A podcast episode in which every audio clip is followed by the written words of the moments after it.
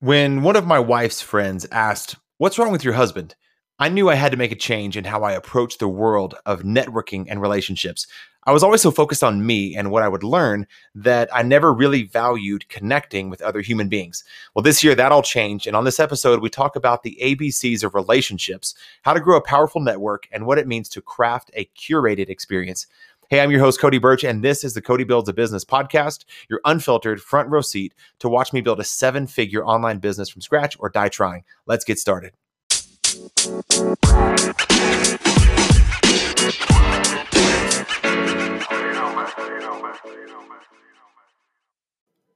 I graduated high school in 1999 and I went to the University of Oklahoma, fine institution. And I remember when I was getting ready to go to college that summer, a friend of mine asked me if I was going to rush. And I didn't know what that meant, but what he meant, it turns out, was if I was asking if I was going to rush a fraternity. And that just means you sign up for a fraternity or pledge a fraternity. And I didn't know what that was exactly. Um, but back in 1999, when I signed up, uh, I did join the, uh, the Delta House, Delta Tau Delta uh, if that means anything to you, good or bad. Uh, I apologize in advance. Um, so, anyways, as part of that, though, it was back in the day, and I don't know what it's like now, but back then there was lots of hazing going on in the in the fraternity house. Now, I am a bigger guy. If we never met in person, picture this. I'm 6'3, 6'4. I feel like I used to be 6'4. Now I'm 6'3, always around 200, between 200 and 220 pounds. I like to work out. So I'm a bigger guy. And when I was a pledge in the fraternity, the sophomores were the worst when it comes to hazing and just messing with you in general. Now, I was bigger than most of them, like almost all of them. And so I was never really afraid of being hazed and bothered by them. And they really just left me alone. Well, I found that my nature of being quiet and stoic and standoffish led them to think that there was maybe something wrong with me and I was unstable and I would break them in half if they ever made me do some of the silly antics that they had in the fraternity. So it served me well to be quiet and I was going to say brooding, but not really brooding, but just quiet and always thinking about the situation, trying to learn about where I was at, what was happening, what did I need to be aware of in the moment to kind of watch my back and watch my friends back as a freshman. Then when I became a sophomore, the next year I was still in the fraternity. It'd be my last year in the frat, and everybody that was a pledge was terrified of me. Why? Same thing. I was still a big guy, still liked working out, and still quiet. And so I wasn't this loud, brash, bombastic, gregarious, over the top type personality that would mess with them. They just always thought I was calculating and up to something. And that's how I've always been, especially as I've gotten older. I've just always been this kind of quiet, standoffish, quiet guy and never thought much about it until recently. One of my wife's friends asked her if there was something wrong with me what's wrong with Cody? Like he never says anything. He's kind of quiet. He's standoffish. He's not good at small talk or whatever was on her mind. Something caused her to vocalize and, you know, touch my wife on the arm. That's how I picture it at least and say, Hey, quick question. Is everything all right with Cody? Is, is he okay? And that's when I knew that I had a problem and I had to be more outgoing it's just never come naturally to me. And when I was at the job I was at for 10 or 11 years, I never had to be. I wasn't the face of the company. I was kind of the tech guy behind the scenes, and networking wasn't very important. When I would go, I would just, same thing, I would be standoffish. I'd go to events to learn, truly to learn, and never to network. I would, so I just got, became used to going to events to learn things not wondering who might be sitting next to me because I didn't care because I wasn't going to learn anything. I mean, I was there to learn the content of the event from the speaker, not from the person to my right or to my left. And that all changed when I started my business. I started to go to more networking events and get out of my comfort zone and get out into Colorado Springs where I live and meet more people. And that led to me going to some free events and some networking events around town. I don't do that anymore because they didn't prove to be very useful.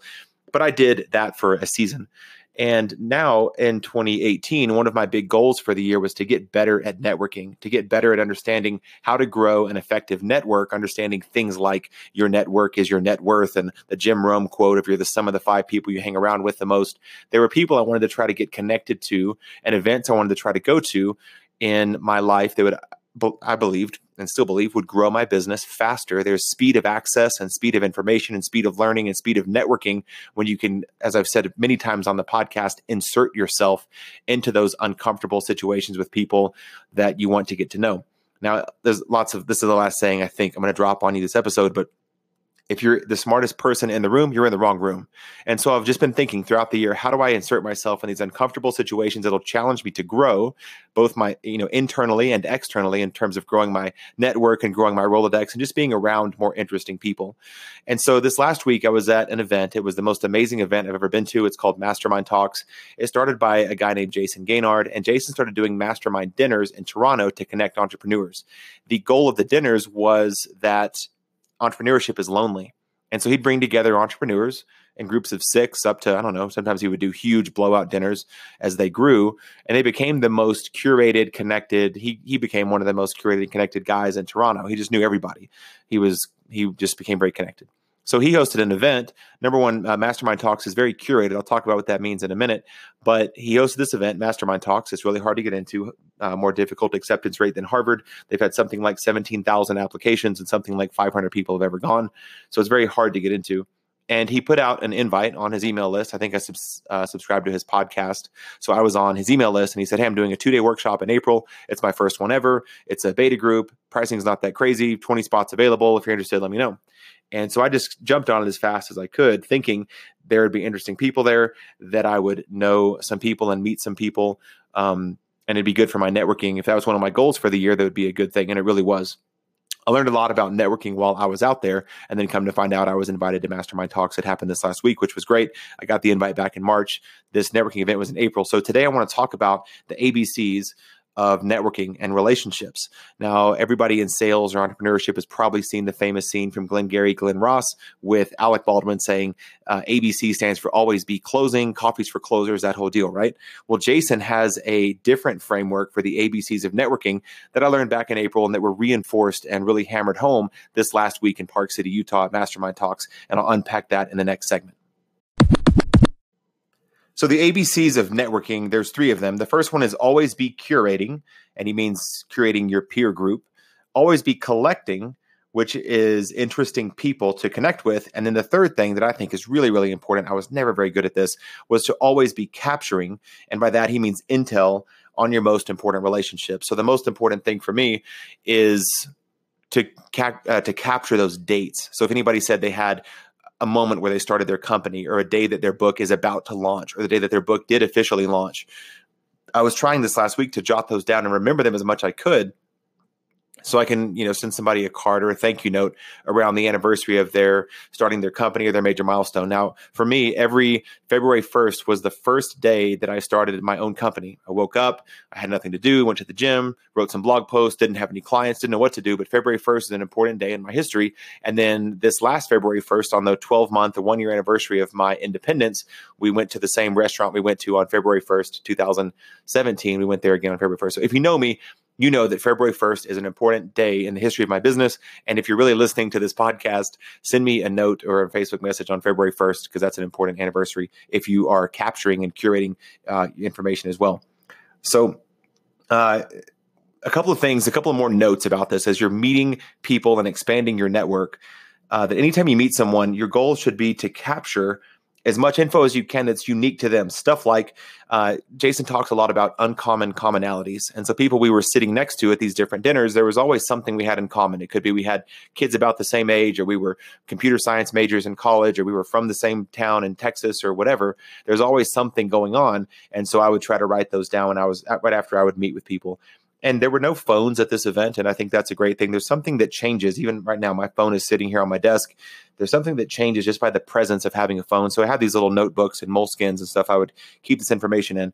So capture anything unique. Most importantly i think capture dates and milestones any upcoming important dates their anniversary with their spouse the birth of a kid the starting of a company the sale of a company.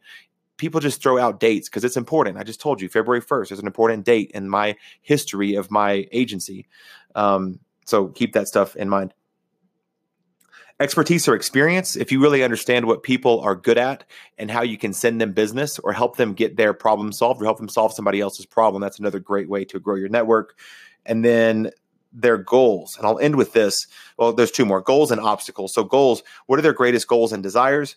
And then obstacles is kind of where are they stuck? What's standing between them growing their business like they want it to be and where they're at right now. And then you can, if you have, as your network grows, you can connect them with other people that might be able to solve that problem. And you might not be able to necessarily, but I think what happens a lot in networking is if you find out that this person can't help you or that you can't help them, they won't do business with you, you tend to lose interest almost instantly. Start looking over their shoulder, looking for the next relationship, and just kind of shut down. But if you can help them and refer them business or potentially be a referral source for them if somebody that uh, that they know has a cody shaped problem they can now send them to me as i'm listening and engaged in what they're up to um, and i wanted to uh, say one thing. If you want to there's lots of different open-ended questions you can ask people. And what i tried to do and i've gotten really good at this because i just did this i don't know 60 times last week in park city is to not ask them like you know, where are you from? Like, where, what do you do? Who do you help? Like, those are fine questions. Like, I, they're honestly fine. I shouldn't mock them that much because that the question did come up a lot.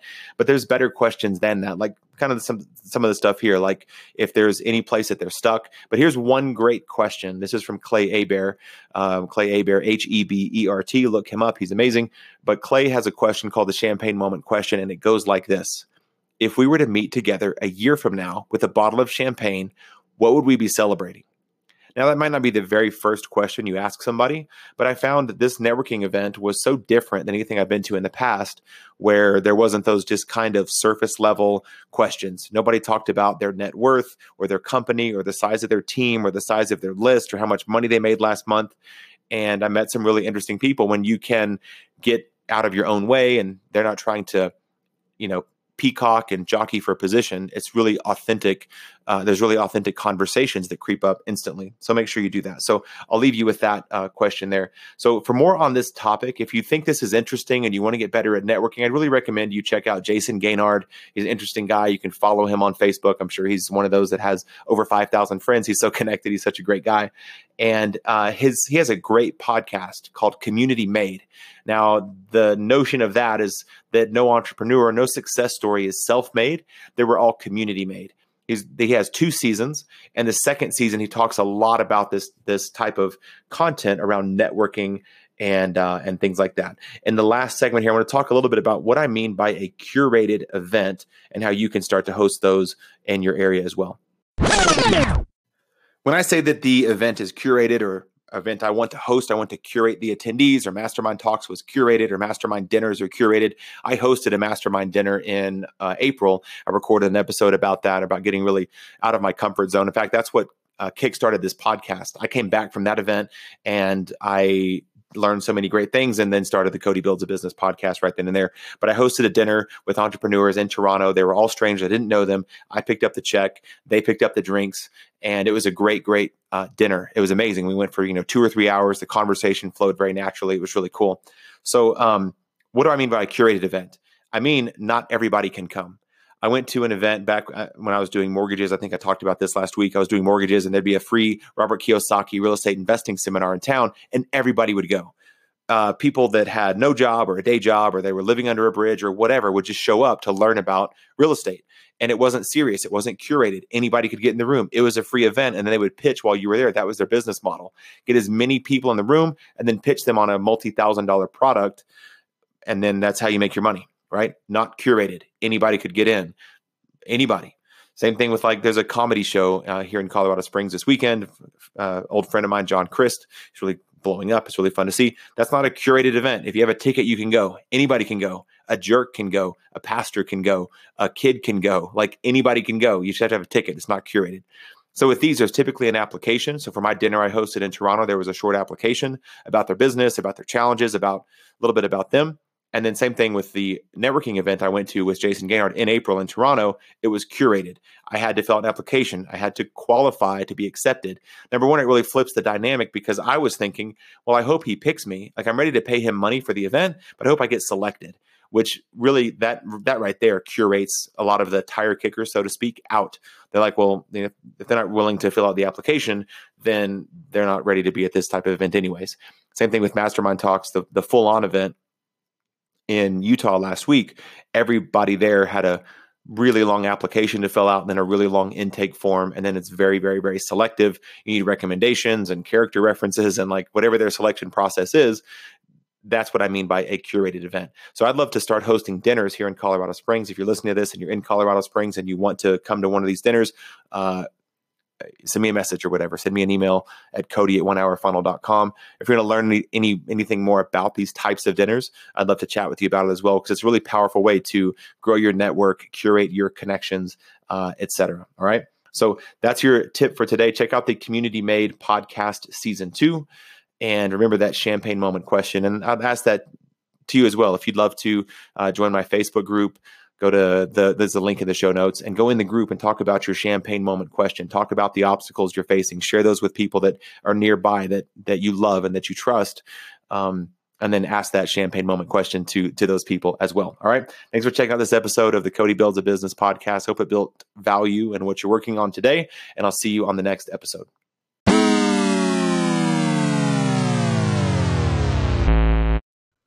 Thanks for checking out today's episode of the Cody Builds a Business podcast. It'd mean the world to me if you would take a second and rate and review the show wherever you listen to the podcast. And as we mentioned on here uh, almost every time now, to get a free copy of the book, The One Hour Funnel, go to onehourfunnel.com slash book and you can see how the funnel works. You can copy the squeeze page. You can do, whatever it is that you do with funnel pages. And then, uh, worst case scenario, you'll get an awesome uh, digital copy of the book emailed to you right away. And then, if you want to engage with the courses and other offers that I make on that, if you want to go deeper and move faster with the results that you're getting with your marketing and ads, and there's chances to do that too. So, thanks again for checking out the episode, and I'll see you on the next one.